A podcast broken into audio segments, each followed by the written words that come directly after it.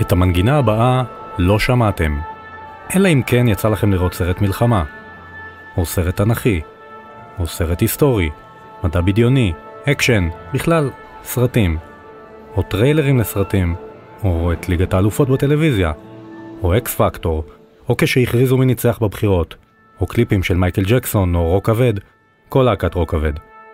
אז רק בהנחה שאתם חייזרים, יש סיכוי שלא שמעתם את המנגינה הזו. בעצם, אפילו אז, כשהחללית שלכם תנחת בכדור הארץ, המנגינה שתישמע ברקע תהיה כנראה זו.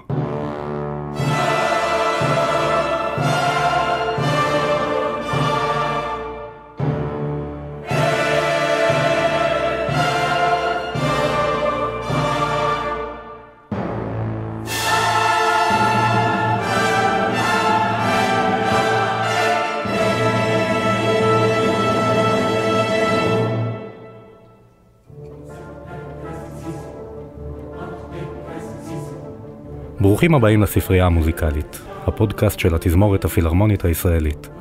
אני איתי כץ, והפעם אנחנו עם כרמינה בורנה מאת קרל אורף. להיט שעוצר את נשימתו של הקהל ברחבי העולם, באולם הקונצרטים, באיצטדיון ובסלון, כבר יותר מ-70 שנה. צלילי הפתיחה של כרמינה בורנה הפכו לדימוי מוזיקלי מתבקש של קרב הכרעה, יום הדין, מלחמת גוג ומגוג, סוף העולם. אבל מהי באמת? אורף הגדיר אותה כקנטטה חילונית, מסכת שמורכבת מ-24 קטעים קצרים למדי, המחולקים לשלוש חטיבות מרכזיות. במפגן העוצמה הבימתי והקולי הזה משתתפים מאות זמרים ונגנים, תזמורת ענקית שמתוגברת בסוללת כלי הקשה גדולה במיוחד, מקהלת ילדים, שתי מקהלות מבוגרים, שני פסנתרים ושלושה סולנים, זמרת סופרן, זמר טנור וזמר בריטון.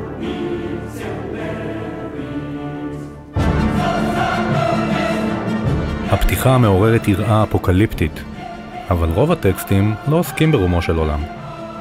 אנשי כנסייה זוטרים, מלומדים ולוחמים, שחיו במאות ה-12 וה-13, כתבו להנאתם שירים חילוניים, מאוד חילוניים. גברים צעירים ומבוסמים שרועים באחו או מתגוללים במסבעה, בלי להתעניין במיוחד בשילוש הקדוש של האב, הבן ורוח הקודש, וסוגדים לאלמנטים פגאניים, שמש, ירח, אביב, גוף ומזל. יין ועוד יין, אהבה נכזבת, עקיצות על אנשי הכמורה השטויים, ותיאורים אירוטיים בוטים שיגרמו לא רק לנזירות להסמיק. כל אלה מרכיבים חגיגה חצופה של טבע, שתייה ותאוות בשרים. קחו לדוגמה את השיר "זהו זמן נפלא", שאומר בין היתר שהגבר סבלני בחורף, אבל נשימת האביב מעוררת בו תשוקה. הבתולים שלו גורמים לו להתעורר. בואי אישה יפה, אני מת כאן.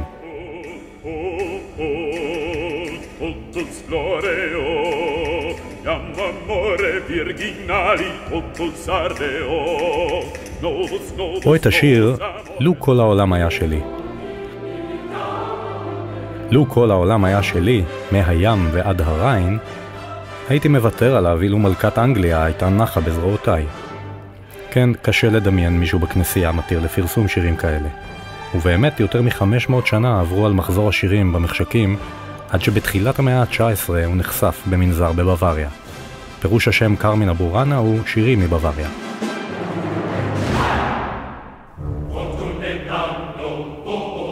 על גבי קובץ השירים ששמור כיום במינכן מצויר גלגל המעוטר במילים רניאבו, רניו, רניאבי, סום סינה רניו.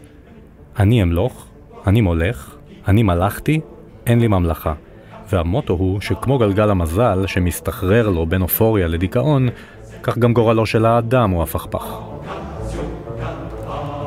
מה מוצא קרל אורף בתכנים מיושנים כאלה, שעה שהוא ובני דורו מחפשים דרכי ביטוי חדשות, במקום המוזיקה הטונאלית שמיצתה את עצמה, ויוצרים מוזיקה א-טונאלית, מאתגרת לשמיעה, לא יפה במרכאות, מטרידה, כשכרמינה בורנה עזבה את שולחן הכתיבה שלו, עם המזמורים הגריגוריאניים, ריקודי העם הכפריים וההרמוניות הימי ביניימיות שלה, היא הייתה מהבחינה הזו בלתי רלוונטית.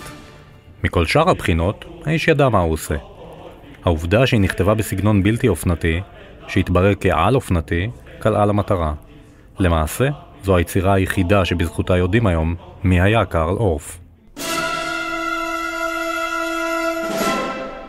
הוא נולד במינכן ב-1895 למשפחה של קציני צבא ומורים.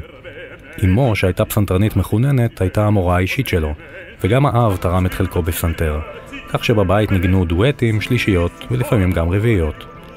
הילד נהנה להאזין למרשים צבאיים, ובגיל 14 שמע את ההולנדי המעופף של וגנר והתאהב בז'אנר.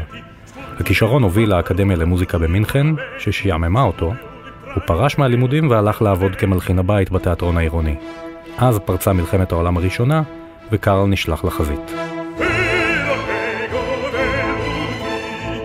כשהפצצות נפלו ליד השוחה שבה שכב וכמעט קטלו אותו, הוא לקה בהלם קרב ונשלח הביתה.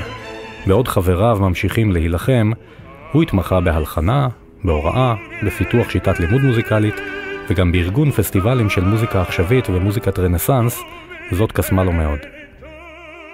תיארו אותו כאדם חריף, שנון וביישן, שנרתע מיחסים ארוכי טווח, אך תמיד מוקף בסטודנטיות מעריצות בבית הספר המוזיקלי שניהל. מי שנחשב למודל החיקוי שלו היה איגור סטרווינסקי, ופולחן האביב שלו, על המקצבים הקמאיים והנושא הפגאני שלו, מסגירים השפעה די ברורה על קרמינה בורנה. מנגד הוא סלד מגוסטב מאלר, שהיה מאחרוני הרומנטיקנים שחתמו את פרק המוזיקה הקלאסית, ועליו אמר שהמוזיקה שלו מחורבנת, ציטוט, עם שורות פתיחה חובבניות. שפל המדרגה של אי-הבנה מוזיקלית, שאי מוזיקה כזו מתפרסמת, הוא אמר. כן, בעיטה במוסכמות הייתה רוח התקופה בגרמניה שבין מלחמות העולם, אבל בעוד שחבריו ניסו להנחיל סגנון חדש, הוא העדיף לשקוע בנוסטלגיה, בסיפורי אגדות ובפולקלור. כשהיטלר עלה לשלטון ב-1933, לאורף הייתה סיבה אמיתית לדאגה. מיטב חבריו היו יהודים ו/או מרקסיסטים, קורט וייל, פרנץ ורפל וברטול ברכט, ואיתם הוא שיתף פעולה והלחין את שיריהם. מקורות שונים אף מייחסים לו שורשים יהודיים, ואם אכן כך הדבר, הרי שהצליח להסתיר זאת היטב. כך או כך, בשלב זה אורף מתחיל למתוח חוטים שיחברו אותו למשטר החדש. הוא מנתק את החוטים הישנים עם חבריו לשעבר, מנסה לשווק להיטלר יוגנד את שיטת ההוראה שלו, ומצניע את עברו החתרני. ועדיין, הנאצים מפקפקים בנאמנותו. אך הוא ידע לדאוג לעצמו. עורף היה מהמסתדרים. לפני הנאצים, בזמן הנאצים וגם אחריהם. לאורך כל חייו הוכיח אופורטוניזם ויכולת סתגלנות. הן בחייו האישיים, הוא התנכר לביתו מאז שהייתה בת שלוש, הוא בגד אפילו בקצין האמריקאי שהעיד לטובתו אחרי מלחמת העולם השנייה, והן בהתנהלותו המקצועית, שהייתה ממוקדת בהצלחה כלכלית, תוך הפניית גב למציאות הקודרת שהתהוותה לנגד עיניו. פרנקפורט 1937. לאחר ארבע שנות כתיבה, כרמינה בורנה עולה לביצוע הבכורה, וסופגת גינויים מצד שומרי הסף החדשים. מדוע חלק מהטקסטים מושרים בלטינית ובצרפתית? מה פשר ההשפעה הזרה על המקצבים, שלא לדבר על השירים הגסים? היצירה כבר עמדה להיגנב. ואז, למזלו של אורף, מקורבים אחרים לצלחת חשבו אחרת, וידם הייתה על העליונה. כרמינה בורנה מקבלת עוד הזדמנות. בהשמעות הבאות היא תהפוך לא רק ללגיטימית, אלא ליצירה אהובה שתרוץ ברחבי גרמניה ואוסטריה, להנאתם של אותם אזרחים שיכלו ליהנות ממנה.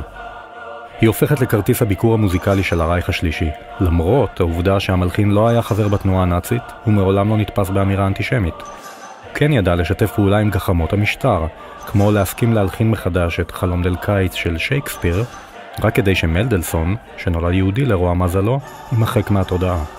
ריכרד שטראוס אגב סירב לקבל עליו את המשימה.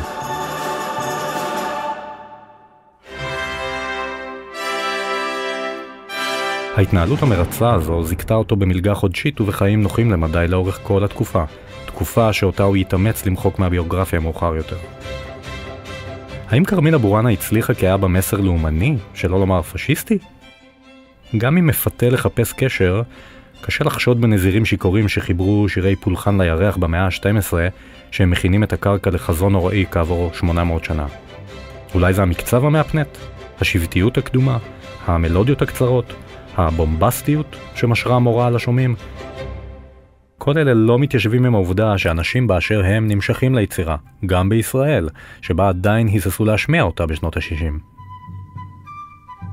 אין הסבר אחד לסוד הקסם של יצירה אומנותית, אבל יש כמה אלמנטים דומיננטיים שמזוהים עם היצירה ואפשר להתעכב עליהם.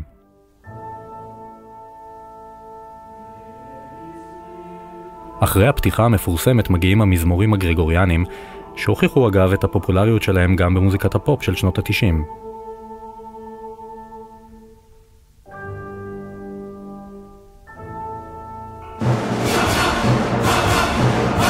השימוש הבולט באוסטינטו, אותו מוטיב ריתמי שחוזר על עצמו שוב ושוב, גם הוא מזוהה עם היצירה. בחלק השני, שנקרא בטברנה, מתחילות להופיע האריות, קטעי הסולו.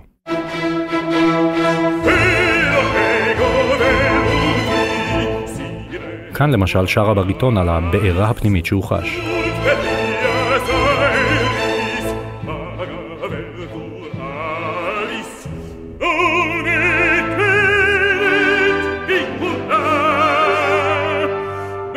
ותשמעו איך הקטע היחיד שמזכיר מוזיקה אטונאלית, צורמנית, הוא כמה מקאברי, שירו של ברבור צלוי.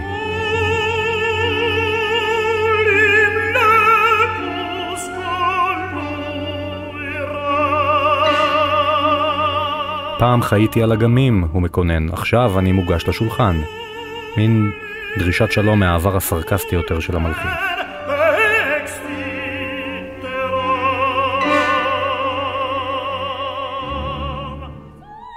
החלק השלישי, כור דמור, בית הדין לאהבה, פחות קצבי, יותר שירתי, ובו הקטעים גם מתקצרים והולכים, עד שמגיעה האריה המרגשת דולצ'יסימה, המתוקה מכולן, שנשמעת ממש כאילו נלקחה מאופרה במאה ה-19.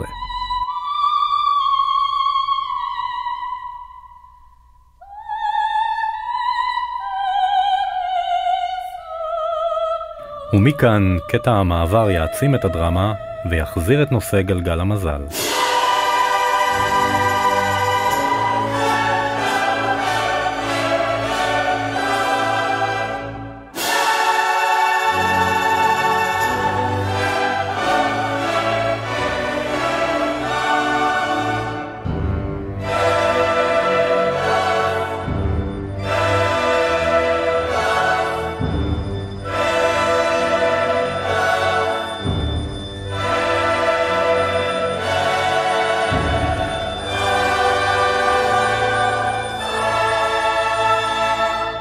ומכאן תגיע ההמראה אל הנעילה, שהיא גם ההתחלה.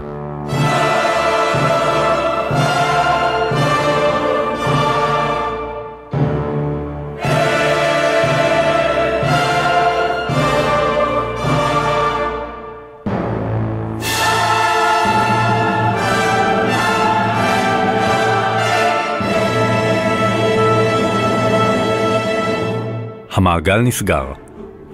כרמינה בוראנה, חלק בלתי נפרד מהספרייה הקלאסית.